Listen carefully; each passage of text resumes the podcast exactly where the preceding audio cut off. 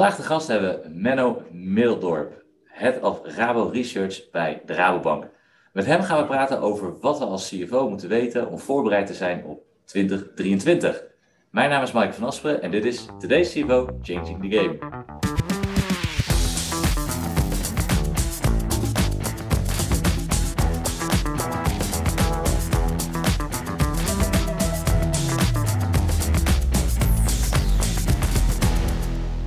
Goedemorgen Menno. Goedemorgen. Hebben we er zin in? Ik heb er zin in. Kijk, dat is mooi, dat is mooi. Ja, het is natuurlijk wel uh, een spannend onderwerp waar we voorbereid op moeten zijn voor 2023. Dus dat uh, gaat, uh, gaat een, denk ik een interessant uur worden. Ja, ergens hoop ik dat het niet zo spannend wordt als 2022. het was een jaar met uh, veel beweging. Veel, uh, wat natuurlijk voor mij als, als vanuit het vak inhoudelijk super interessant is. Maar uh, op persoonlijk vlak had, waren er wel momenten in dit jaar waar je denkt van, oh god, wat gebeurt ja, er allemaal? Ja, ja, ja, dan denk je dat het voorbij is. En dan nou, gaan we zo meteen nog even over, over doorpraten. Maar um, ik, ik, denk dat sommige mensen die kennen jou trouwens ook als, als hoofdeconoom. En ik zeg af en toe stiekem ook nog even hoofdeconoom. Maar het is tegenwoordig Head of Rabo Research. En kan je heel even toelichten uh, wat dat is, gewoon voor de zekerheid dat mensen even, even weten wie jij bent en vooral uh, waarvoor je verantwoordelijk bent op dit moment. Ja, Rabo Research is de, de, de onderzoeksafdeling van de Rabobank. En er zitten uh, eigenlijk drie hoofdgebieden in qua onderwerpen. um, zeg maar financiële markten, economische ontwikkelingen wereldwijd en, en food and agri, dus uh, voedsel en agrarische sectoren en de hele keten van de, van de boer tot aan uh, de supermarkt. Uh, en eigenlijk om Rabobank als natuurlijk boerenleenbank is die, die laatste gedeelte van de afdeling is best groot. Dat is meer dan de helft van de mensen, die onderzoekers die we hebben. En dus eigenlijk, deze afdeling is afgelopen vorig jaar eigenlijk in 2021 samengevoegd. En ben ik daar hoofd van geworden. En toen ik heb de titel hoofdeconoom opgegeven, omdat ik ja, een heleboel mensen hadden die geen econoom waren. Um, en toen heeft Esther Barendrecht, die is hoofd van de, de, ja, de Nederlandse economie en verantwoordelijk voor het coördineren van de internationale economische views van Rabobank. Dus die, uh, die heeft de titel hoofdeconoom op zich genomen. Ja. Ja, het voordeel, het voordeel nu voor, voor ons is, is dat jij natuurlijk nu de kennis hebt van 170 van de researchers. Want je weet natuurlijk alles wat er, wat er onderzocht is. Dus dat is wel handig voor, voor vandaag. Ja, ik probeer, ik, ik, probeer een beetje tijd te maken om ook nog met inhoud bezig te zijn, want het is natuurlijk heel wat te managen ook. Uh, en um, ja, hoewel je niet al die kennis van al die mensen kan, kan opzuigen, het helpt wel om gewoon ja, een groepje, een club te hebben met, met mensen waar je naartoe kan stappen. Dus als je een vraag hebt, dus uh, zoiets als dit of uh, media-interviews, presentaties, ik kan gewoon naar iemand stappen en zeggen van wat vind jij ervan? En dan krijg ik ja. altijd een, een mooi verhaal waar ik uh, op, op, op uh, die kan opnemen, meenemen in, in mijn presentaties, et cetera. Dus daar, ja, dat is wel. Dat is wel een unieke, uh, luxe positie die ik heb als, als, als econoom en als onderzoeker. Ja, ja nou, dat is mooi. Daar gaan, we, daar gaan we het komende uur even gebruik van maken. Uh, je zei net al eventjes, uh, ja, ik hoop dat, uh, dat 2023 niet zo wordt als 2022. Maar ik denk dat het goed is om heel even even, even terug te krijgen. Want voor, voor mijn gevoel, het, het jaar is nog niet voorbij. Maar nee. voor mijn gevoel is het, we, gaan, we, we hollen van crisis naar crisis afgelopen jaar. Ja, dat, was alleen maar het woord crisis horen.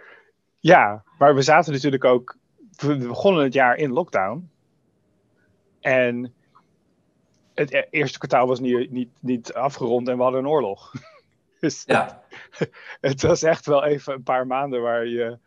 Um, waar je een jaar aan werk verzet eigenlijk als econoom dan. Um, we hadden het super druk ermee. Gelukkig hadden we in, uh, vlak voor de oorlog al een scenario-studie uitgebracht van wat dachten wij dat de impact zou zijn als er een oorlog zou komen. Dus dat heeft ons heel erg geholpen om meteen antwoord te kunnen geven op allerlei vragen toen de oorlog er daadwerkelijk was. Um, dus we zagen hem ook aankomen. We dachten dat er een oorlog zou komen. Niet twee jaar geleden of zo, maar wel zeg maar in de, in de weken na de oorlog zelf. Um, terwijl er nog veel mensen waren op dat moment die dachten dat al die Russische soldaten naar het picknicken waren aan de andere kant dicht bij Oekraïne. Ja. Nou, dat bleek dus duidelijk niet het geval. Um, maar eh, wat we niet hadden verwacht is dat het, ja, de, de oorlog. Um, we, we, gingen er eigenlijk in ons scenario's vanuit van een, een, korte oorlog die, die Rusland, waar Rusland het redelijk goed zou doen. En dat de voornaamste economische schade eigenlijk zou komen door alle sancties die dan op Rusland af zouden komen. Nou, die sancties zijn er zeker, maar die oorlog is er ook nog. Ehm, en voor bepaalde markten um, betekent dat een blijvend effect. Bijvoorbeeld in de, in de graansector, dus uh, mais en, en, en, tarwe, zijn, daar is Oekraïne heel belangrijk in. Uh, en die productie, als het een korte oorlog was geweest, was die productie misschien wel teruggekomen. Uh, ja. Maar dat is niet het geval. We nee. hebben dus wel die gaandeal, dus, hè, dus dat er wat, um, dat er wat producten uit Oekraïne kunnen vloeien maar dat is toch stuk beperkter dan, dan wat er uh, daarvoor was. En een groot gedeelte daarvan gaat over, um, over producten die al in Oekraïne waren, hè, die al eerder al geoogst waren. De nieuwe productie die zal nog onder druk blijven. En het ironische is dat um, een gedeelte van dat gat in de, in de internationale uh, markt uh, voor gaan, is eigenlijk gedicht doordat Rusland een bijzonder goed jaar heeft gehad qua oogst. Dus dat is een beetje, beetje vreed eigenlijk bijna. Van, die hebben juist kunnen profiteren van, uh, um, van dat ze die concurrent hebben uitgeschakeld. Uh. Ja. ja. dus de voedselprijs is een van de dingen van granen en mais is dan aardig gestegen. Afgelopen jaar, waar moet je dan aan, aan denken? Zijn dat, uh, is dat 10%, tientallen procenten? Nou, uiteindelijk is de effect van op die markten, want die eigenlijk een van de dingen die de, die de oorlog een beetje heeft verward uh, voor mensen is dat, uh, dat de energie en, grond, en zeg maar agri-grondstoffenprijzen, uh, voedselgrondstoffenprijzen, dat die um, ja, alleen door de oorlog zijn gestegen. Maar de oorlog kwam eigenlijk bovenop een verandering die al daarvoor plaatsvond. Dus ja. zeker, energie is natuurlijk een, een, enorme stijging geweest. En het ligt heel erg aan welke dag je er naar kijkt. of die nou ja. verdubbeld is of wat anders. Maar het, um, uh, en het, aan welk punt je vergelijkt. Maar we zitten gewoon op een structureel veel hogere uh, energieprijzen dan de afgelopen ja, decennia eigenlijk. Uh, in ieder geval voor gas. Ja. Um, en in voedselprijzen zie je dat ook. Dus eigenlijk waren er een keten aan. Um, uh, verschillende weersomstandigheden in verschillende onderdelen van de wereld. Dat allemaal een beetje specifiek uh, voor specifieke gebieden. Uh, waardoor er eigenlijk al lage ehm, ehm, voorraden waren in belangrijke grondstoffen. En toen kwam de oorlog daar overheen. En als je puur kijkt naar de, naar de periode van de oorlog, valt de verandering daar nog wel mee omdat um, de, de oorlog kwam, toen krijg je een enorme stijging in de, um, in de, in de voedselgrondstoffen. Uh, maar vervolgens zag je dat uh, de oogsten in sommige plekken, zoals Rusland, goed waren. En dat ook de vraag, uh, de, de, de, verwachting van een recessie, ook de invloed had op zijn grondstoffenmarkten. Dus dat ja. je zag dat de, um, het, het beeld dat de vraag zou afnemen.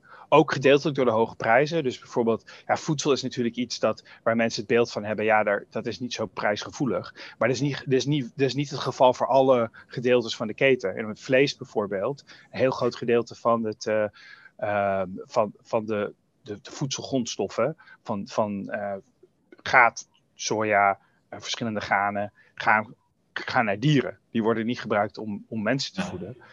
en die, um, en dat is dan wel, wel meer, iets meer een luxe product. Dus dan zie je dat mensen terugschalen en dat daar uh, de vraag naar, met die hoge prijzen, de vraag naar die uh, grondstoffen juist afneemt. Dus uiteindelijk is de impact van de oorlog op, um, de, um, op de prijzen als je naar het grafiek krijgt, minder heftig. Het is natuurlijk wel zo, als de oorlog er niet was geweest, waren die prijzen waarschijnlijk veel verder gedaald. En ja. zaten ze niet, niet zo hoog als nu. Nee. En dat is wel interessant voor het inflatieverhaal. Hè? Want natuurlijk in Europa is het, en, en vooral in Nederland, is, is de gas echt dat is de hoofdreden dat we zo'n hoge inflatie hebben op het moment. Maar ja. Ja, die is ook gestopt met stijgen ten opzichte van een jaar geleden. Dus dat, dat jaar op jaar effect in de inflatie gaat er gewoon uitlopen, of misschien zelfs omlaag. Um, en, want ja, die piek die we dus hebben meegemaakt rond de oorlog, dat, dat wordt straks, als dat een, straks een jaar, als dat in de halverwege 2023 een jaar geleden is, of en dan is dat een flinke daling in de energieprijzen. Ja. Maar wat je ziet, is dat die energieprijzen en die voedselprijzen nog steeds doorwerken in de andere delen van de economie. Dus um, uh, je ziet dat de inflatie gaat verschuiven. Dat zie je nu al in de cijfers eigenlijk. Dat zie je de laatste uh, cijfers ook al. Dat die energieeffect er wat minder wordt, maar dat de onderliggende inflatie nog steeds hoog blijft. Ja. Uh, en um, dus dat, dat, is, dat is voor 2023 betekent dat we dus niet van die inflatie af zijn. Nee. Nee, maar niet zo heftig als uh, de 14 of 15 procent die we, die we eerder hadden. Uh, en hopelijk ook niet zo heftig als. Nu is het volgens mij 9,9 procent afgelopen maand. Ja, de, de laatste cijfers zijn, zijn al een stuk lager dan het was daarvoor. Hè? Want, ja. uh, en um, wij bedenken dan aan komend jaar dat we. Um, uh, ja, dus we hadden dus 12% inflatie gemiddeld over, over, de afgelopen, over dit jaar. Uh, en we denken dat het teruggaat naar ongeveer 4%. Dus dat is een flinke daling. Um, maar dus, daar moet je wel twee dingen rekening mee houden. Ten eerste zit natuurlijk inderdaad die, die terugslag van de energieprijzen zit erin. Ja. Dus onderliggend um, is er nog echt wel wat inflatiedruk. Uh, en ten tweede, er zit een, dat, dat prijsplafond hè, dat, de, uh, dat de overheid heeft uh, voor energie. En ja. dat, dat, dat zie je ook terug in de inflatie. En daar zonder dat zou de inflatie echt wel een paar procent hoger zijn. Ja. Um, en dat op het moment dat ze dat prijsplafond weer afhalen, afhankelijk van wat de energieprijs op dat moment is, zou je dus weer in 2024 of zo een effect kunnen hebben. Of ja. ze dat dus doen, is dus ook meteen de vraag. Hè? Dus het kan best wel goed zijn dat dat, dat prijsplafond uh, um, in bepaald aangepaste vorm wel doorgaat. Gewoon omdat de schok anders te groot is voor veel huishoudens. Ja. Voordat we zo meteen naar 2023 gaan kijken, nog even uh, de, de, de, de oorlog in Oekraïne en ook al de, nou, de, de, de stijging van de gasprijzen en de voedselprijzen die ook al meespeelden. Dat was iets wat effect heeft gehad afgelopen jaar. Was er nog andere dingen die effect hebben, hebben gehad? Want we hebben natuurlijk een woningcrisis hebben, ik wou zeggen gehad, maar die hebben we natuurlijk nog steeds. We hebben de nasleep van de COVID-crisis nog. In, in hoeverre spelen die dingen nog afgelopen jaar heel erg mee in het economische ja, beeld? Nou, eigenlijk als je gewoon puur naar de cijfers kijkt, was 2022 gewoon eigenlijk vooral een hersteljaar. Dus ja. we hebben gewoon een enorm inhaaleffect gezien vanuit COVID. En dat, dat, dat speelt eigenlijk tot, tot de zomer, uh, begin van, uh, tot in het, het, het, derde kwartaal. Je ziet eigenlijk dat als je kijkt naar de economische cijfers van het derde kwartaal, pas aan het eind van het derde kwartaal zie je dus dat die, um, die andere crises die, die in het begin van het jaar over ons heen waren, echt grip beginnen te krijgen op de economie en op de consumptie. Uh, maar ja, in de zomer, en ik, ik, ik kan me dat helemaal voorstellen als ik gewoon zo in de zomer rondliep in Nederland en om me heen kijk. Mensen waren gewoon zo blij dat ze weer, dat ze ja. weer uit mochten, dat ze weer op vakantie mochten. Je zag gewoon die, die, die inhaal effect zag je terug. En dat zag je dus ook in de cijfers. Dus de, bijvoorbeeld de horeca waar 50% omzet, uh, niet omzet, maar toegevoegde waardestijging uh, was ge, gemiddeld dit jaar waarschijnlijk. Um, ik zeg waarschijnlijk omdat het natuurlijk het gedeeltelijk vooral gerealiseerde cijfers over, over het deel van het jaar. En dus het is een schatting voor de tweede helft. Maar we kunnen nu met redelijk zekerheid zeggen dat er iets aan die orde van grootte aan herstel was in, in, dat, in, in, in die sector. Dus dat is. En ja. dat komt dus gewoon in die post-COVID uh, herstel. Um, alleen, zoals ik zei, die effecten van de energiecrisis, ja, die begin je dus wel nu wat meer in de cijfers te zien. En je ziet ze het eerste in de, in, in de industrie. Dus ja. de chemie, daar, daar, daar, daar, daar hakt het er echt in. Metaal, het zijn bepaalde onderdelen van de industrie die heel energie-intensief zijn. Ja, daar zie je het al in de cijfers. En de verwachting is dat het doorcijpelt naar de rest van de economie in, in, in 2023. Ja. ja, en als je dan kijkt, wat is jullie verwachting voor de groei nou van, van dit jaar? Zit het rond de 4% of wat, toch wat lager? Ja, precies. 4%. 4,2. Ja.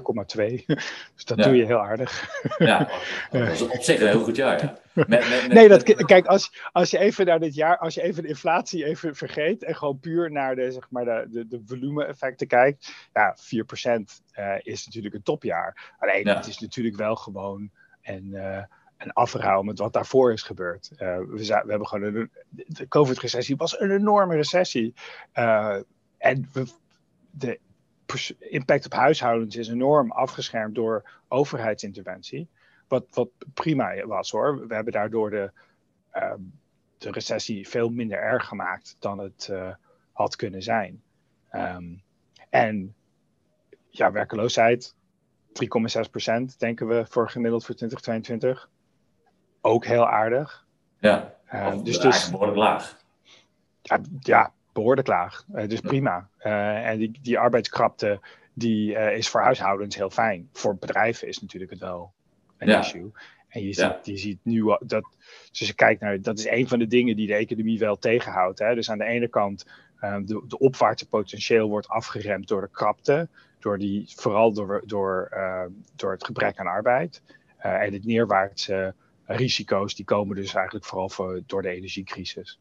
Ja, ja. en als, als je ook kijkt naar, naar het, het beleid van de ECB van, van, van de afgelopen uh, ik denk dat je dan de afgelopen misschien vijf, zes jaar, zeven, misschien wel tien jaar moet, moet, moet pakken. Uh, die hebben natuurlijk altijd de rente redelijk laag gehouden. Dat was heel fijn als je het laatste per jaar een hypotheek wil afsluiten. Dat, dat kostte niet zo heel veel meer. Die is nou ook aardig hard gestegen. Um, er zijn mensen die ook zeggen dat het feit dat de inflatie zo op is gelopen, even los van de oorlog, ook de schuld is van het beleid van de ECB. Is, is dat iets wat jij deelt, die mening? Omdat ze die rente zo laag hebben gehouden? Ja, ik denk niet dat die hele. Dat die, hebben tien jaar gehad waar de, de rente super laag was en de inflatie niet op gang kwam. En dan komt er een energiecrisis. Zie je bijvoorbeeld in Nederland dat drie kwart van de stijging van de inflatie komt door energie. En dan zeg je van, oh, het komt omdat de ECB de, de rente tien jaar laag heeft gehouden. Die redenering, die, die, die vind ik een beetje, ja, ik denk, Kort, de, de, ja, dat, dat, dat, ik denk dat dan de makkelijke verklaring is, of de, de, de, de, de, de verklaring die voor de hand liggend is, de hoge energieprijzen heeft de inflatie veroorzaakt. Maar dat wil niet zeggen dat er niet per se een beleidsfout wordt gemaakt. Hè? Alleen we weten het nog niet zeker.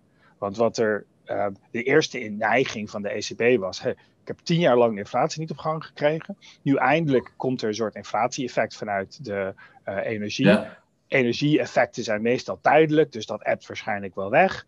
Dus ik hoef niet, niet meteen haast te maken met de renteverhoging. Dus dat was. De, die redenering, die, die, die, lijkt steeds meer wel een fout te zijn geweest. En die proberen ze nu te corrigeren door alsnog snel de rente naar een niveau te krijgen waar het in ieder geval niet meer de economie stimuleert. Uh, en of ze daar op tijd mee zijn begonnen, of ze voldoende grip krijgen op de economie. Gezien de lage werkeloosheid bijvoorbeeld en de, de, de, de kentering in de lonen die we zien, om de economie echt weer terug te krijgen naar 2%, om de inflatie duurzaam terug naar 2% te krijgen. Ja, dat moet nog blijken. Um, en het is wel zo met, met, met monetair beleid dat het duurt een paar jaar voordat je je fouten ziet. Ja, het, het duurt gewoon een tijdje voordat de monetair beleid grip krijgt op de economie. Dus ik denk eigenlijk dat de vraag is nu van, is de ECB te laat geweest? En kunnen ze, um, en hoeveel pijn moeten ze de, op de economie afroepen om, om die inflatie weer eruit te knijpen? En dat, dat zal een van de belangrijkste vragen zijn uh, voor de komende tijd. En het is inderdaad de huizensector of de, en, de, en de bouw die, um, die daar eh, de gevolgen van zien. Want dat is een van de meest rentegevoelige sectoren. Dat zie je in Nederland, maar ook in andere economieën. En het is een van de, de van de um, delen van de economie waar die rente-effecten het hardst uh, zeg maar, raken. Ja, we hebben nu al gezien dat de, dat de, de woningmarktprijzen zijn echt gedraaid. Hè? Dus dat, dat, en dat komt in belangrijke mate door, uh, door de hoge rentes. Ja, dan bedoel je, ja. de, de, de, prijzen dalen in ieder geval weer iets. Of ze stijgen in ieder geval niet meer zo belachelijk hard. Nee, nou, ze, ze stegen natuurlijk belachelijk hard. Wij verwachten ook dat ze de komende paar jaar uh, echt gaan dalen. Um, dan zit je nog steeds op, ja, op ver boven de niveaus zeg maar, die we uh, na de uh, crisis zagen. Dus, het is, dus er zal een heel groot gedeelte van de prijsstijgingen van de afgelopen tien jaar zal intact blijven. Maar desalniettemin, wat je ook ziet, is op het moment dat je dit soort um, veranderingen ziet in de prijzen, dat de bouw bijna altijd stokt. Dus dat, dat het, volgens mij is er geen voorbeeld van dalende prijzen die niet gepaard ging met ook een, een, daling van de woningbouw. Of in ieder geval een, een vertraging in de woningbouw. Ja. En um, gezien we eigenlijk 100.000 woningen per jaar zouden moeten bouwen om een beetje de krapte op te pakken, betekent dat waarschijnlijk dat we, um, dat we eigenlijk nog, nog meer krapte krijgen. Dus het tijdelijke effect is dalende prijzen, um, minder woningbouw. Waarschijnlijk zagen we daar meer weer problemen voor de, voor de verdere toekomst, zeg maar. Ja, uh, omdat eigenlijk niet... al, ook over nu, want we hebben gewoon nu ook al woningen tekort die al niet betaalbaar zijn, wat, wat we hebben. Um, en dan hebben we ook nog eens uh, de rechterlijke uitspraak, of ja, de rechterlijke, ja, de rechterlijke uitspraak als het gaat om de, de stikstofnormen. Uh, waarbij ook niet meer zomaar gebouwd mag worden, terwijl er eigenlijk een vrijstelling was. Dus ja, de, ja, de, de rente is hoog de prijzen willen dalen, maar we hebben ook eigenlijk niks. Dus Nee, en het is niet zo dat je wat koopt inderdaad voor die lagere prijzen. Tenzij je toevallig een, een, een, bak geld ergens hebt. Uh, maar dat is niet de gemiddelde starter. Hè? De gemiddelde starter heeft een hypotheek nodig. Uh, en um, die hypotheek is duurder geworden. Dus de, dus de, de betaalbaarheid van, van die woningen is, uh, ja, is, is in ieder geval niet beter geworden. Ook al is de prijs gedaald. Ja. En dat en dan als je dan daarbij optelt dat uh, de, inderdaad de woningbouw waarschijnlijk uh, minder hard gaat, ja, dan, dan is het een, een, recept voor een nog krappere woningmarkt. En de oplossingen die komen vanuit de overheid, die zijn eigenlijk niet echt toereikend. Hè? Uh, want de, de, uiteindelijk, als je mensen een plek wil geven om te wonen, heb je meer woningen nodig. Of moet je de woningoppervlak die er is anders gaan verdelen. Het grappige is, het is wel een grappig feitje, dat Nederlanders relatief ruim wonen ten opzichte van andere landen. Dus meer vierkante meter per Nederlander ehm, dan bijvoorbeeld de andere landen om ons heen. Dus dat, dat, dat, dat zou je niet verwachten. Dus een gedeelte van de woningtekort is eigenlijk gewoon sommige, sommige mensen wonen heel ruim en hebben dat, en sommige mensen niet. Um, het is echt de woning huizenmarkt is echt een insider-outsider probleem. Hè? als je al in een huis hebt, dan krijg je belastingsteun om uh, je hypotheek te betalen. Ehm, dan, uh, dan geniet je van de, de prijsstijgingen die we de afgelopen jaren hebben gezien. Uh, en zit je waarschijnlijk relatief ruim. Als je niet toegang hebt gekregen tot de koopmarkt, ja, dan zit je of, um, te, of in een sociale huur, of je zit te wachten op sociale huur, of je zit in een, een relatief duur um, um, middenhuursegment, um, waar um, prijsstijgingen ook doorzetten en waar je steeds moeilijker wordt om toegang te krijgen tot de huizenmarkt. Dus daar wringt het echt. Die, die, die, het is een, een manier van een economische, een, vorm van economische ongelijkheid, die niet, zo, die niet duidelijk langs de normale inkomens of, uh, of, of uh, opleidingsniveau assen gaat, maar eigenlijk gaat langs de as van heb je nou op, op tijd uh, toegang kunnen krijgen tot, uh, tot een koopwoning. Ja, ja. En als al, al deze dingen die, nou, die zijn afgelopen jaar gebeurd, hè, als je dan nu ook vooruit gaat kijken naar, naar, naar komend jaar. Het, het, het, lijkt af en toe ook een beetje een soort perfect storm te worden. Um, je, je, had natuurlijk al, nou, we hebben uh, een hoop bedrijven die ook op nieuwe energiecontracten zitten. We horen bakkers die de problemen zitten, voetbalclubs die de problemen zitten, uh, zware economie of zware industrie die toch ook af en toe wel een tandje terugschakelen. Ehm, ik hoorde, ik weet niet of dat helemaal waar is hoor, maar misschien weet jij dat, dat er bijvoorbeeld ook baksteenfabrieken in Duitsland zijn die gewoon stil liggen op dit moment. Er worden geen bakstenen gemaakt, want het is allemaal te duur om te, te, doen. Dan hebben we ook nog eens ondernemers die, die de coronasteun misschien wel terug moeten gaan betalen. Of uitstel belastingen terug moeten gaan, eh, gaan betalen. Dan lijkt 2023 een soort perfect storm te worden. Waarin alles bij elkaar komt en de hele boel gewoon instort. Of ben ja. ik het doemdenker? Ja, ik, ik, ik denk... Kijk, als je kijkt gewoon naar de productie, hè, dan is de COVID-crisis echt, dat, dat was een enorme klap. En dan zag je ook wel dat het bedrijfsleven best in staat was om wendbaar te zijn om daarmee om te gaan. Ja. Uh, eigenlijk was de hele, ik denk de les uit de COVID-crisis was, als de overheid goed beleid voert uh, en de vraagkant van de economie kan ondersteunen, uh, dan, dan, als die vraag er is, dan kan het bedrijfsleven heel wendbaar zijn. En er zijn natuurlijk specifieke bedrijven die dan er heel veel last van hebben gehad.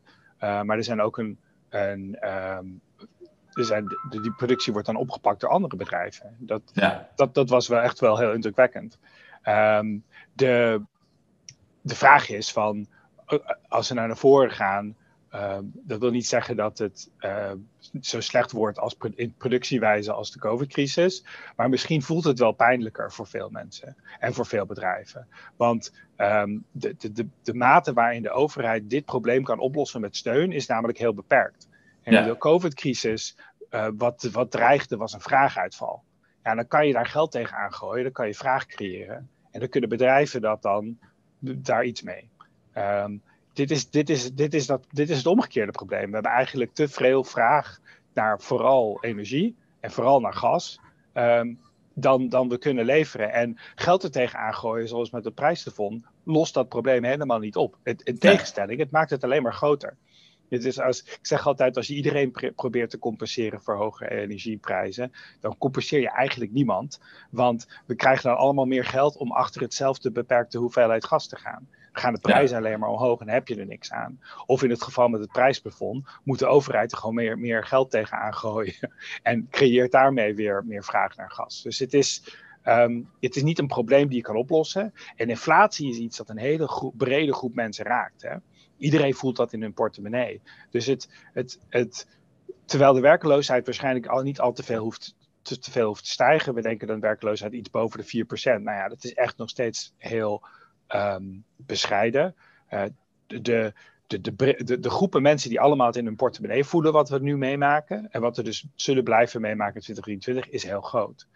Um, dus het, het, het, voelt misschien erger dan de COVID-crisis op bepaalde opzichten. Terwijl het in de productie um, in de cijfers veel minder um, erg voelt, als het ware. Ja.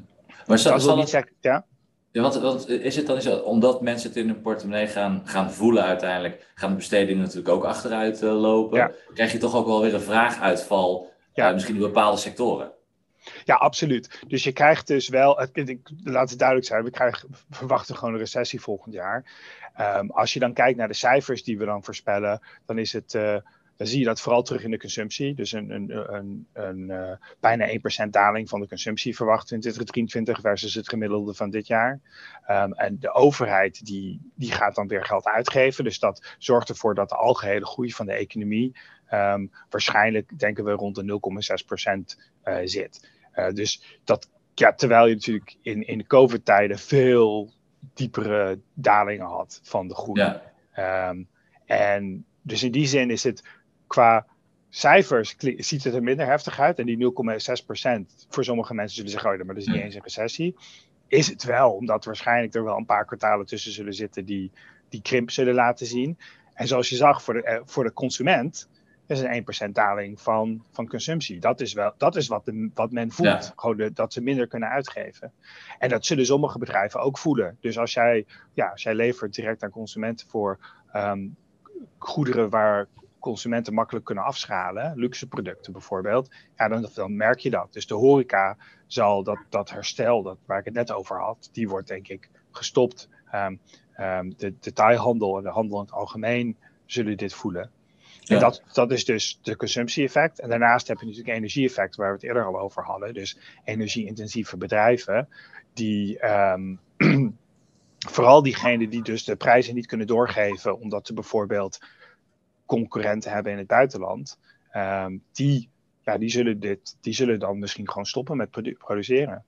Um, en en daar, dat, dat, dat is niet alleen in de industrie. Ik noemde al de chemie um, en, de, en de metaal bijvoorbeeld. Maar ja, je noemt, jij noemde bijvoorbeeld al de bakkers, glastuinbouw is een ander voorbeeld. Dus het, het, het, het, het, is in meerdere delen van de economie waar dat energie-effect uh, bedrijven dwingt tot, uh, tot of de prijzen doorduwen naar de consument. En als dat niet kunnen, ja, dan worden ze eigenlijk gedwongen om, om minder te maken. Ja, uh, ondanks dat we dit jaar nog altijd een, een heel laag hebben aan faillissementen, verwachten jullie dan in 2023 in bijvoorbeeld de horeca, in de, nou, in de tuinbouw, uh, in de industrie, een, uh, wel een, een, een vergroting van het aantal uh, faillissementen? Het zou bijna niet anders kunnen, gewoon omdat het zo historisch laag is. En ja ik, ik denk niet dat. Echt, echt meer dan dat, uh, laten we zeggen, meer dan, dan uh, net zoveel als tijdens een normale recessie, bij wijze van spreken. Um, nou ja, eh, ik, normaal zou ik zeggen dat zou een goede voorspelling zijn. Als je gewoon een normale recessie. Dit is een redelijk normale recessie in bepaalde opzichten qua schaal. Um, terwijl de COVID-recessie natuurlijk een hele intense, intense recessie was. De, um, de, de recessie rondom de financiële crisis was ook een relatief uh, sterke grote recessie. Uh, en duurde ook langer. En dat zie je ook vaak bij financiële crises. Dus dit lijkt niet op de laatste twee recessies die we hebben meegemaakt. Dit lijkt waarschijnlijk meer op de uh, andere recessies die we hebben meegemaakt sinds de Tweede Wereldoorlog. Waar vaak hoge inflatie een rol speelde, verkrappend monetair beleid en ook vaak hoge energieprijzen. Ja. Dus die zin is het een normale recessie. En dat zou ook niet vreemd zijn als je normale uh, niveau van faillissementen zou hebben. Ja. De enige aarzeling die ik daarbij heb, is dat we komen van zo'n laag niveau. dat, dat, um, dat je, ja, die, die, die zou dus een, een, nog veel grotere verandering moeten zien om, om tot dat gemiddeld niveau te komen. Dus, ja. Um, maar dat, dat dat gaat stijgen, dat zou, het zou heel verrassend zijn als het niet zo zou zijn. En je ziet het ook in, in die zin loopt Nederland tussen haakjes achter bij, um, bij omringende landen waar de faillissementen al wat meer gestegen zijn. Ja, maar nou, nou zeg je net uh, uh, een beetje een bijzin uh, even los van de afgelopen twee recessies dan. Normaal gesproken in een recessie hogere inflatie en ook hoge energieprijzen. Dus het feit dat de energieprijzen nu hoog zijn, is niet iets wat jou als, als e-, econoom verontrust. Omdat het een, een, een, laten we zeggen, een normale recessie is en dat daalt weer. Of nou, het is verontrustend in de zin van wat je normaal ziet, is dat ja, in een normale economische cyclus groeit de economie tot het aan zijn grenzen komt. Ja. En dan, als de uh, economie tegen zijn grens aankomt, gaan de prijzen stijgen. Want dan kan de productie niet meer uitbreiden. Dus krijg je krapte, stijgen de prijzen. Uh, en dan moet de centrale bank langskomen om de economie weer terug in zijn jasje te, te, te, duwen, zodat die inflatie in bedwang gehouden wordt. En vaak zie je dat die energie, dat de inflatie ook gepaard gaat met hoge um, energieprijzen. Dat heeft twee redenen, denk ik. Ten eerste, op, op, we, denken vaak over de energieprijs als iets dat over onze economie komt van buitenaf. Maar als je naar de hele, hele wereldeconomie kijkt, dan is het vaak ook onderdeel van een, um, van een, alge, van een, een, een mondiale vraag. Hè? Dus als alle landen uh, hard groeien, dan hebben ze allemaal meer energie nodig. En dan, ja. dan betekent dus ook dat de energieprijzen stijgen. Dus soms is het het gevolg van dat, dat, dat algehele um, de economie is te hard gegroeid voor wat het aan kan, omdat de capaciteit ja. bereikt is. Maar in dit geval is het echt een aanbodschok. In de zin dat, um, ja, dat er gewoon een beperking is aan gas door voorgehele politieke redenen. Ja. Uh, en dat, dat, dat betekent dus dat je met minder moet en dan moet je in sommige gevallen productie afschalen en heb je minder ja. geld om aan andere dingen uit te geven. Die koopkracht wordt een beetje het land uitgezogen. Dus, en dat, maar ook dat hebben we in het verleden wel eens gezien. En het is niet ja. de eerste. We hebben natuurlijk in de jaren zeventig is het meest duidelijke voorbeeld. Maar er zijn ook al andere periodes geweest waar de energieprijzen stegen. Um, denk bijvoorbeeld de, de recessie van begin jaren negentig. Uh, toen had je vanwege de onrust in, uh, in, en de, in de oorlog in de golf, had je ook hoge olieprijzen. Ja. Dat had dan ook weer zijn een bijdrage aan de, ja. aan de, de malaise in de begin jaren negentig. Dus in die zin is het, ik wil niet zeggen dat het daar, dat, dat normaal vind ik niet in dit geval een, een, een dat je daar minder verontrust over hoeft te worden. Nee. Het, het, is gewoon, we, er, zijn, er zijn gebruikelijke manieren om tot een recessie te komen en uh, gebruikelijke patronen. En dit past beter in dat gebruikelijke patroon ja. dan de vorige twee recessies die hebben ja. meegemaakt. Maar uh, is jullie verwachting dat op de wat langere termijn dan op een gegeven moment die prijs wel weer normaliseert? Of moeten we leven, wat ook wel eens gezegd wordt, met ja, het is gewoon eenmaal twee keer zo duur en dat moeten we maar mee leven, of drie keer of vier keer. Ja, dus het, het idee dat de inflatie zal normaliseren is niet hetzelfde als zeggen dat de prijsniveau uh, weer naar beneden ja. gaat. Ik denk uiteindelijk zal de gasprijs ook weer naar beneden gaan over de, als we het decennium in de toekomst zitten. Maar vooral om die substituten uiteindelijk op gang komen. Ja. Dus het, het, het mooie van wat er nu gebeurt, is dat er wel een enorme prikkel gegeven wordt aan de energietransitie. En um, die energietransitie voor Europa heeft ook een geopolitiek element. Hè? We zijn afhankelijk van, we, we, we, zien nu hoe afhankelijk we zijn geweest van Rusland. En wel, die fout willen we eigenlijk niet gaan herhalen door afhankelijk te worden van een andere gasproducent uh, ergens en anders in de wereld. Nu is daar wel acute noodzaak voor. Maar ja. structureel is dat geen oplossing.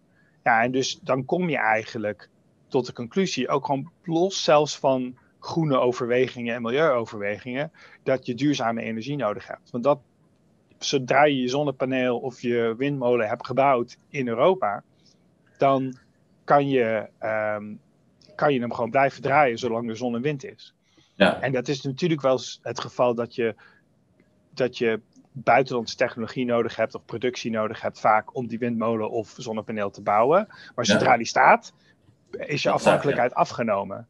Dus er is ook een geopolitieke prikkel om. Uh, en de marginale kosten van dat soort energie is natuurlijk gewoon laag. Uh, en als, als we daar veel meer gebruik van maken, uiteindelijk wordt, worden alle energie um, inputs worden dan goedkoper. Ja. maar het duurt, het duurt nog echt wel jaren voordat we daar zijn. Ja, en, en de, de energiecrisis geeft een enorme prikkel om daar, daar te komen en versnelt. Maar het, de capaciteit om, om dat zo snel uit te breiden, dat we dat op korte termijn terugziet in de prijzen, ja, dat is er niet. En ehm, volgend jaar wordt het best wel spannend in die zin. Want nou, wat we nu voorspellen gaat ervan uit dat we in principe um, uh, verder kunnen met de gas die, die we volgend jaar hebben. Het risico is dat, um, ja, dat, dat we een, een, koude winter hebben, dat het eind van de winter alsnog koud wordt. Het is, het is warm begonnen, het stookseizoen, maar volg, als we aan het eind van de winter nog een koud, echt een koude periode hebben, dan is het risico dat we de, um, de volgend jaar ingaan met hele lage reserves. Ja. En um, ja, die, die reserves hebben we dit jaar kunnen opbouwen, die gasreserves, omdat we Russisch, nog Russisch gas hadden. Ja, maar dat hebben we niet meer. Ja, dat hebben we niet meer. Uh, dus dat, wordt nog wel, dat kan nog wel spannend worden.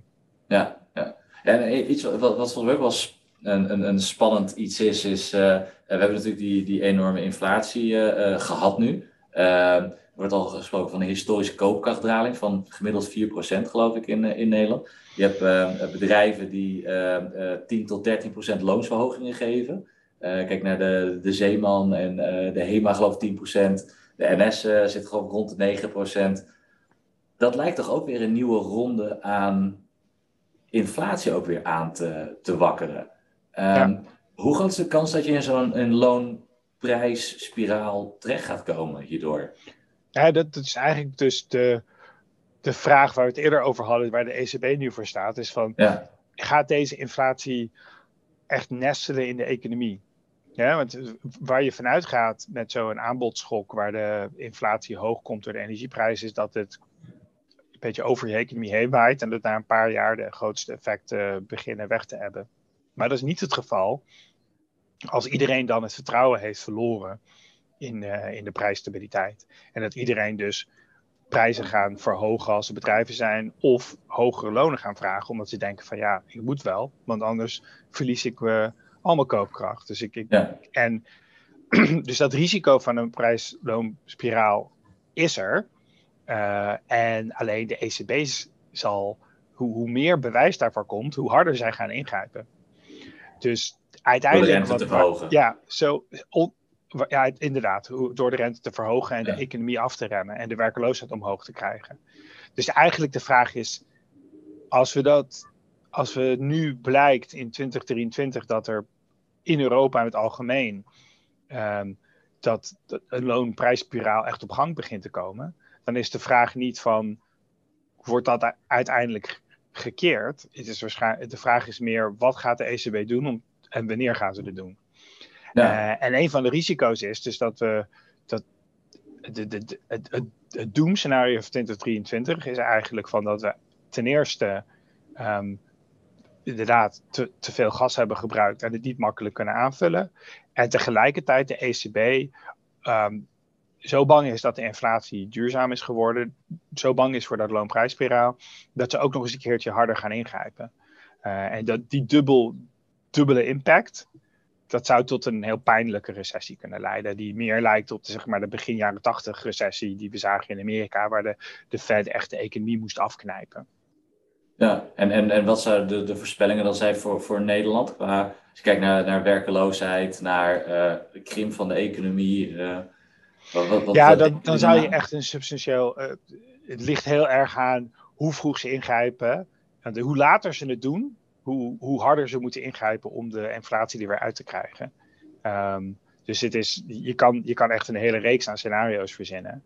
Maar um, ja, eh, het, als je kijkt naar de begin jaren 80 in Amerika, daar was de werkeloosheid ik weet niet zeker, ik dacht dat het richting 10% ging of zo. En dat de inflatie toen uh, richting de 20% ging en de rente ook. Zoiets. Hè. Ik ben nu heel grof uh, uit mijn geheugen. Uh, maar dat, was nog wel, dat, dat is het klassieke voorbeeld van een, een dergelijke recessie. En um, ik weet niet of je uit de, de, savings and loan crisis je nog wat zegt. Dat was dus uh, de, er was een, um, een, een, deel van de Amerikaanse financiële sector die heel erg leefde van de hypotheek. Ehm, ehm, gewoon, gewoon spaarcentjes binnenhalen en hypotheken verstrekken. Die werd heel hard geraakt door het feit dat, de korte, dat de, ze meer moesten betalen voor, die, voor, voor het geld dat ze binnenkregen. En dus die hypotheken waren wat langere looptijd. Dus die gingen echt in bosjes omvallen. Dus dat, dat was best een pijnlijke, pijnlijke periode voor de Amerikaanse economie. En in mindere mate ook andere economie uh, in andere delen van de wereld die een vergelijkbare aanpassing moesten meemaken. Nou, dus de vraag is van, uh, ja, hoe later, hoe heftiger is het met dus als je achterloopt op inflatie? Ja. ja. ik vind het heel, het voelt heel erg tegenstrijdig eigenlijk om, om de economie af te remmen en dan de werkeloosheid op te laten lopen. Dat klinkt zo gek. Dat je dan je bewuste werkeloosheid laat, laat, laat, laat oplopen. Dat doe je dan eigenlijk. Toch? ja, eh, eh, dat, dat, dat is dus, uh, het is niet de uitkomst die je wil als centrale bank. Maar centra kijk, het probleem is, is dat we laten best veel over aan centrale banken, omdat ze, um, dat politiek niet altijd in staat is om de juiste beleid te voeren onder deze omstandigheden. Je ziet dat nu ook, hè? ja.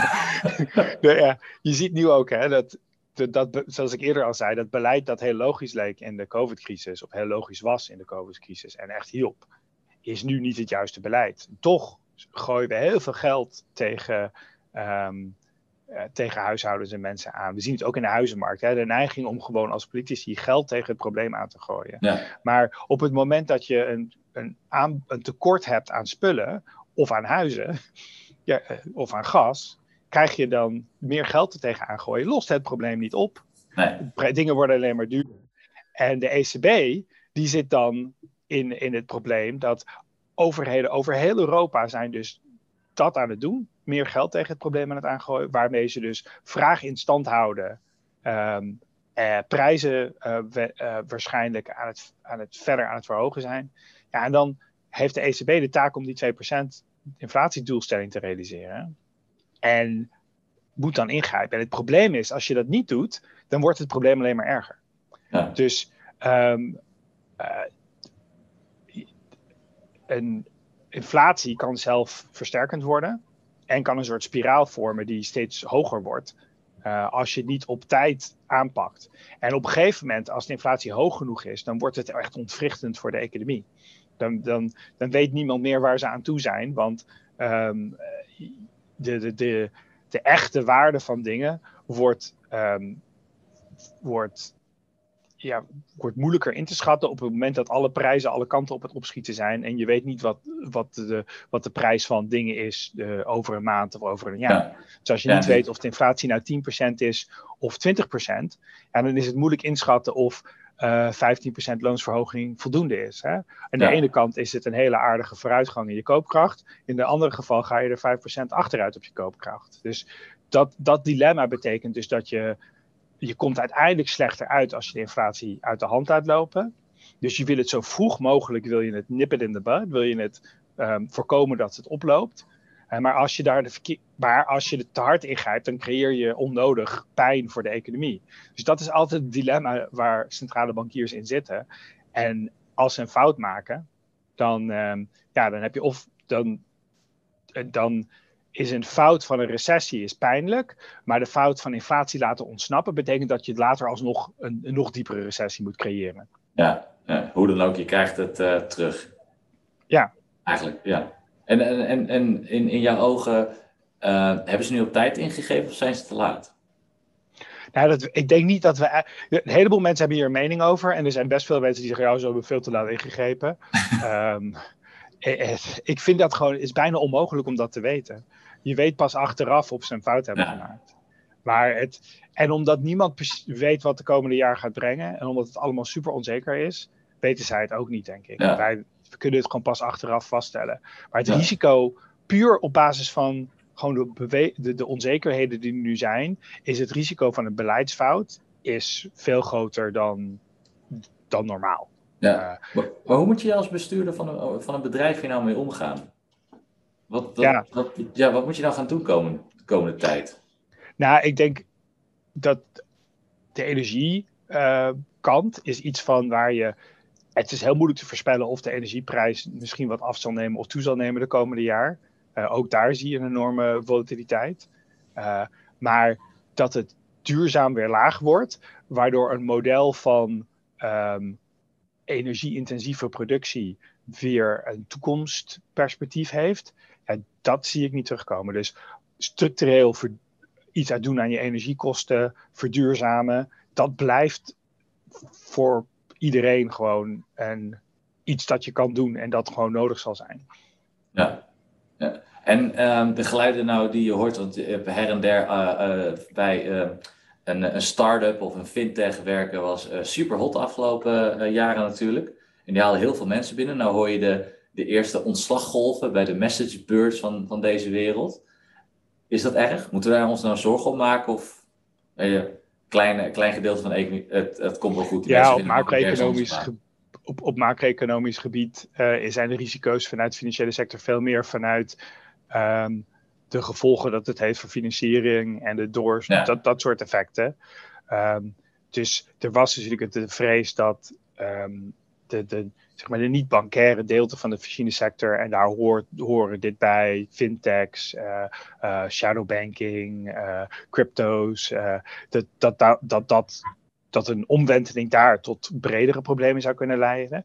En daar lijkt het daar lijkt het nog niet op. Hè. We hebben natuurlijk echt wel wat, ja. wat tegenslagen gezien daar. In die niet-bankaire gedeeltes van het financiële systeem. En vooralsnog lijkt het niet op dat dat op zichzelf tot een soort nieuwe financiële crisis leidt. Dus dat is het goed nieuws. En ja. de, de, de, directe impact van het omvallen van die bedrijven op macro-economische schaal kan je gewoon nauwelijks zien in de cijfers. Dat zal je ook nauwelijks zien, omdat het gewoon ja. te, te weinig, om te weinig mensen gaat. Ja. Ook, ook is het niet leuk voor hen hoor, maar het is gewoon op, de, op, de, op macro-schaal is dat niet de big picture. Altijd ja. En, en, en qua werkloos, want we hadden net ook de, een deel van de groei, de remming in de, in de groei, uh, was ook het feit dat we te weinig mensen hebben. Uh, als iedereen fulltime gaat werken, dan, dan schijnen we toch iets beter de economie te kunnen laten groeien. Verwachten jullie komend jaar nou de werkloosheid dat die substantieel oploopt? Of zal er echt wel een krapte blijven? Nee, ik denk dat er, dat er echt krapte blijft. En zelfs, de, we denken wel dat de werkloosheid wat oploopt. Hè? Dus, dus we zitten nu onder de 4%. We denken dat we iets boven de 4% gaan. Ja, dat, is niet... dat is echt, dat valt mee. Um, en de, de, die krapte, die, die zie je echt in over. Je hebt die zie je in bijna alle sectoren. Ik heb uh, net, uh, voor deze interview nog even gekeken naar um, de. Er is een mooie enquête van de Europese Commissie die kijkt naar, die vraagt bedrijven, want wat belemmert jouw, jouw groei? Dan hebben ze een aantal mogelijkheden. En je ziet nu al een aantal maanden um, dat krapte in de arbeidsmarkt, het gebrek aan personeel, de grootste factor is. Je had een tijdje dat het um, ook spullen waren, hè? dus vanwege die, ja, die, die supply, chain. chain, issues. Ja, ja die, neem, die zijn echt wel aan het afnemen, uh, die issues. Um, ook de, je ziet ook dat de prijzen van uh, vervoer uh, afnemen internationaal. Dus dat, daar, ondanks dat er nog steeds COVID-issues zijn in China, die ketens zijn een stuk, um, die issues zijn een stuk afgenomen. Maar die arbeids krapte, die blijft echt een issue. En ik heb ook even gekeken lang over de sectoren heen. Ja, overal zie je het. En sommige ja. veel erger dan andere, maar het, is, het, is, het, zijn geen sectoren waar ze dat niet identificeren, waar, ze, waar dat niet een, een rol speelt. Uh, nee. En het is ook als je kijkt in de tijd, het is veel erger dan bij vorige periodes van krapte op de arbeidsmarkt. Dus het is wel ook iets dat structureel blijft. Dus ook hier geldt voor bedrijven dat Net zoals dat je niet teruggaat naar een periode van hogere, sorry, lagere energieprijzen. Waarschijnlijk gaan we ook de komende jaren door de vergrijzing um, niet terug naar een periode van um, structurele um, uh, overschot aan mensen. Uh, en de loonsgroei zal waarschijnlijk hoger zijn. en, en tekorten zullen moeilijker zijn. En dat zal natuurlijk steeds nijpender worden bij specifieke uh, beroepsgroepen. En in tegenstelling tot het verleden zal dat waarschijnlijk veel vaker ook gewoon mensen zijn die dingen met hun handen doen. Hè? Dus dat al dat, die, die verduurzaming, de reparatie van, um, van, van dingen, uh, dat, dus, dus zowel de circulaire economie als de, als de, de, de, de energietransitie, die eisen gewoon mensen die die die dingen kunnen installeren, die ze kunnen Ja. repareren, die ze aanpassingen kunnen maken. Dus dat, dat, dat is wel iets wat, eh, wat verandert. En het, dat zie je dan waarschijnlijk dus ook in de lonen terug. Dat de, ja, die, die loonsgroei wat meer aan de midden tot onderkant van de arbeidsmarkt gaat zitten in ver, vergelijking met het verleden. En Ja. Eigenlijk is dat ook weer een positief puntje. Hè? Dus kijk, we, we maken nu allerlei transities mee in versnelde tempo. En dat is heel pijnlijk. Maar ehm, de dingen waar we over klaagden de afgelopen jaren, dat de verduurzaming niet snel genoeg ging, dat de, ehm, dat de loonsgroei niet hoog genoeg was, dat er veel ongelijkheid, eco- economische ongelijkheid was. Een aantal van deze dingen die kunnen misschien juist beter worden door deze. En die, die transitie is niet altijd makkelijk, maar het, het leidt Ja. misschien wel tot, tot bepaalde dingen die beter zijn voor de economie. Ja, dus ook wat meer nivellering eigenlijk, eh, zonder dat de overheid daar nou eh, echt wat in doet. Ja, de overheid heeft natuurlijk echt heel veel nivellering hard daaraan gewerkt. In Nederland doen we daar heel veel aan, zeker qua inkomensnivellering. Andere landen zoals Amerika hebben ze dat minder gedaan. Ja, en dan zie je dat daar die ongelijkheid echt enorm is toegenomen op inkomen ook. En eh, je ziet ook de afgelopen jaren juist dat de loongroei een beetje aan de onderkant van de arbeidsmarkt daar komt. Ja. Eh, het zou niet vreemd zijn als dat ook in Europa, het zou, ik zelfs verwachten dat het ook in Europa gaat spelen. Ja, Ja, en de andere big trend waar we het nog niet over gehad hebben, waar je vast toch een vraag over ging stellen, dus ik begin er maar over. Weet je Dus is er-. Sorry, ik heb geen jouw rol even te nemen. Ehm, de geopolitiek. Ehm, ja, dus de, dat, de, de handels. ehm, eh, Ja. de, de- het risico van een nieuwe handelsoorlog. eh, of ja, eigenlijk misschien bredere economische oorlogsvoering. En wat we, zien, wat we zagen in Rusland rondom Oekraïne. ehm, dat is een beetje het doembeeld als dat ooit een keertje tussen China en de VS zou gebeuren. Ja. Dus dat er niet alleen ehm, eh, in, in de handel beperkingen komen, of niet alleen wat hogere tarieven zoals we onder Trump zagen, maar dat er zelfs echt het hele financiële systeem ehm, wordt afgesloten en een veel bredere set aan beperkingen komen. Dat zou natuurlijk voor de wereldeconomie ehm, ja, echt enorm verstorend zijn. Ja. Ja. En dus iets maar ook anders niet in het belang van ja? China, toch? Ook niet, Nee. niet in het belang van China om dat te, te, te doen. Nee, en, en het is dus ook niet mijn, mijn, mijn hoofdverwachting hoor, dat dit gaat gebeuren. Je ziet wel dat. ehm, ik denk dat je twee dingen al, nu al waarneemt hier. Ten eerste, je, er, is, er gebeurt nog steeds dingen tussen Amerika en China die niet al, eh, all-out war zijn, zoals we met Ja. Rusland zien. Niet all-out economic war, zoals we met Rusland zien.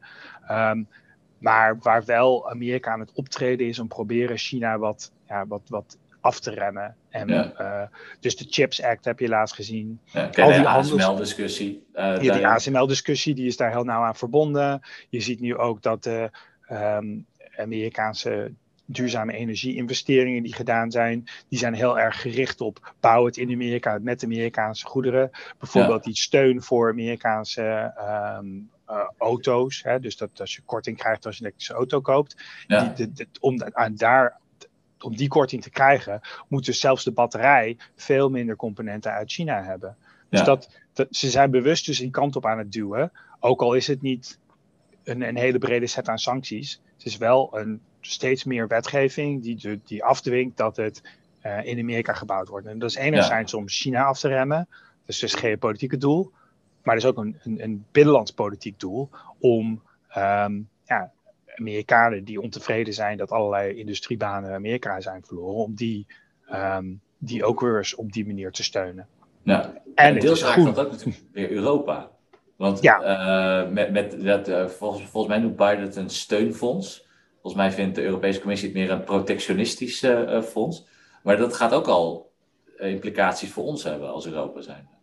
Ja, dus je ziet dus ook een industriepolitiek neemt gewoon toe hier. ehm, en, en Europa en Amerika zijn geopolitiek zijn dichter bij elkaar gekomen. Maar economische en industriepolitiek ehm, beginnen ze, ja, zij, blijven ze concurrenten.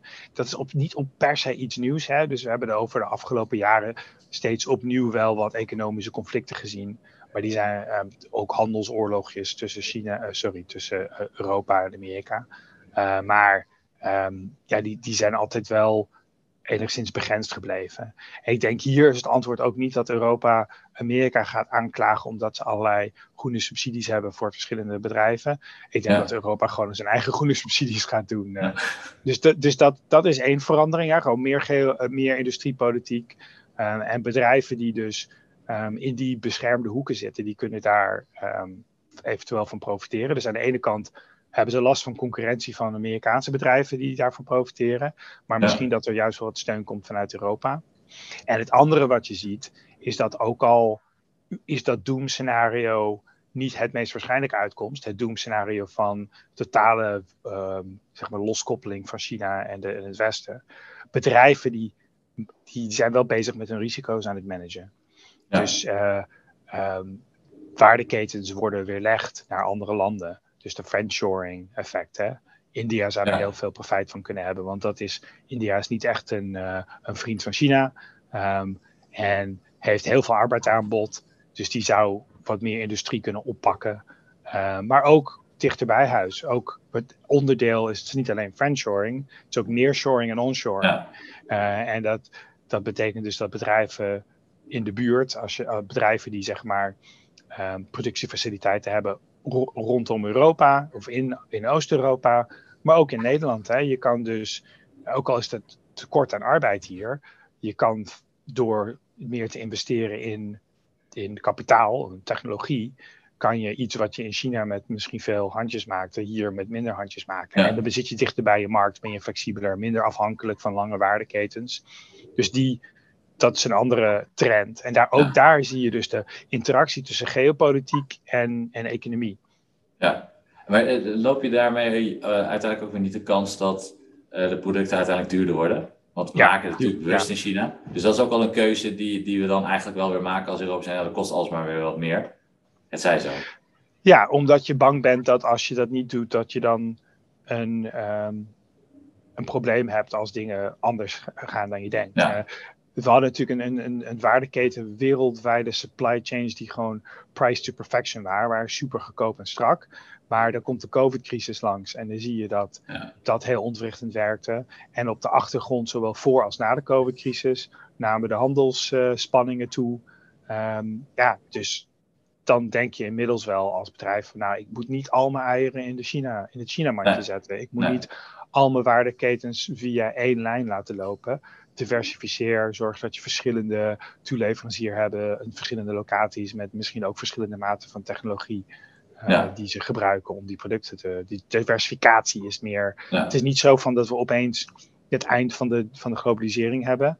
Het kan, we zouden naar een soort koude oorlogssituatie kunnen gaan. Het is een risico. Ja. Uh, als, als China Taiwan binnenvalt of zo, dan, ja, dan, dan kan het heel hard gaan.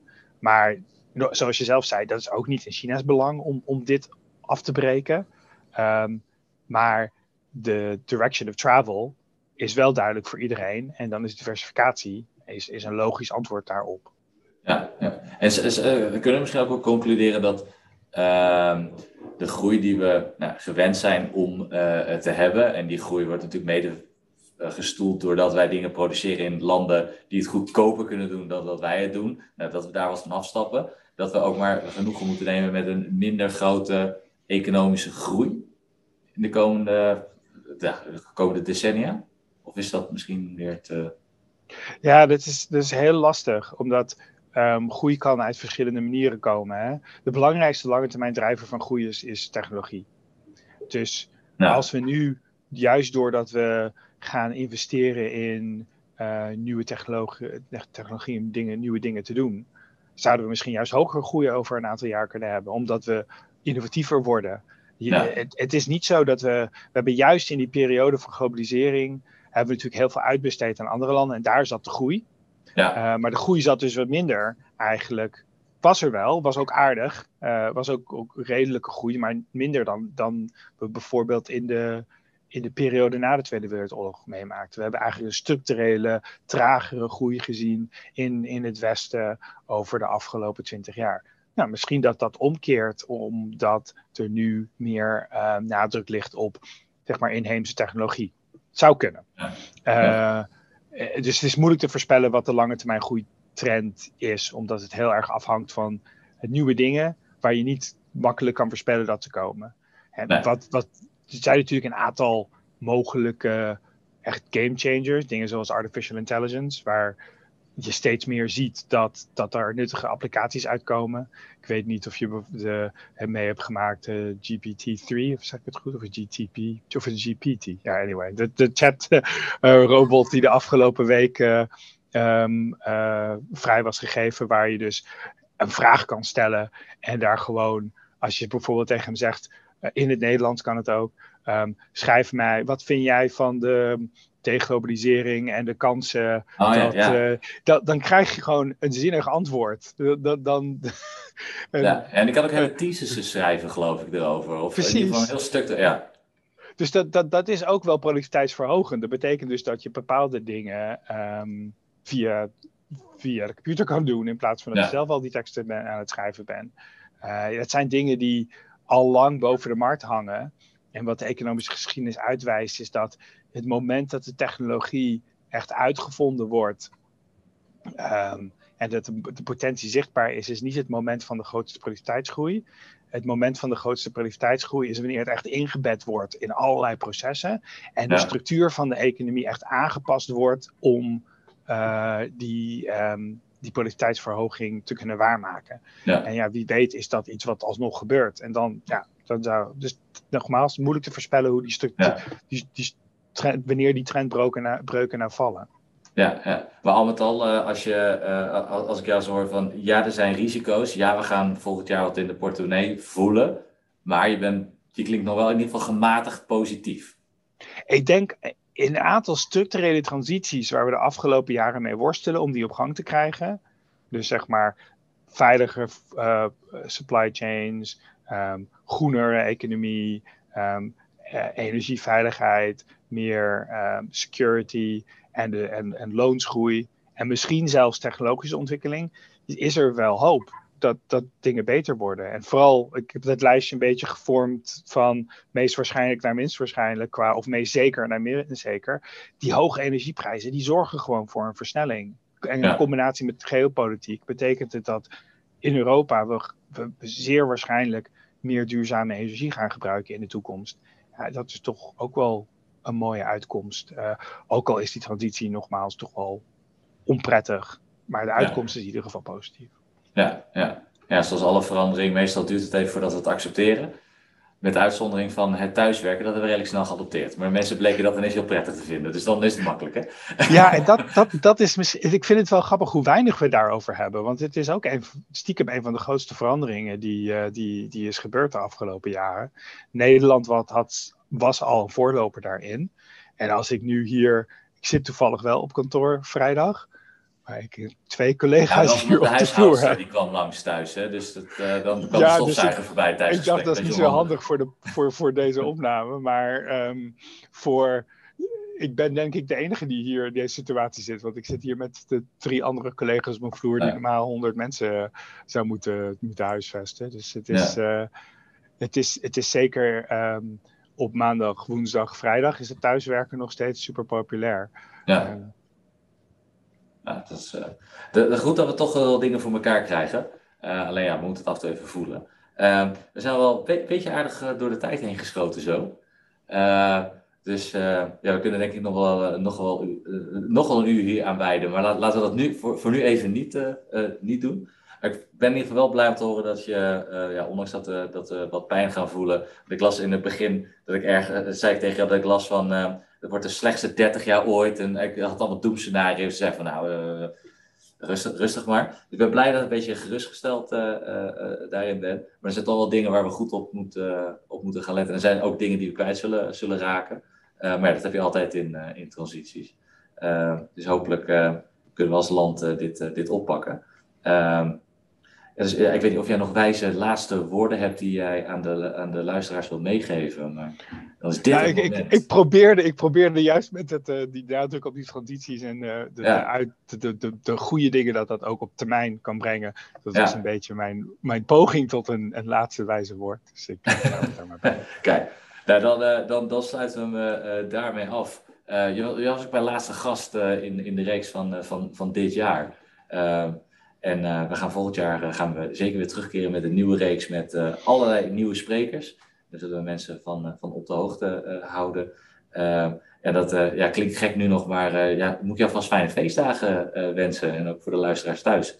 Vast fijne feestdagen en we gaan elkaar zeker volgend jaar weer zien. Vond je dit nou een leuk gesprek en wil je meer verhalen horen van CFO's? Volg ons dan op ons Agium kanaal.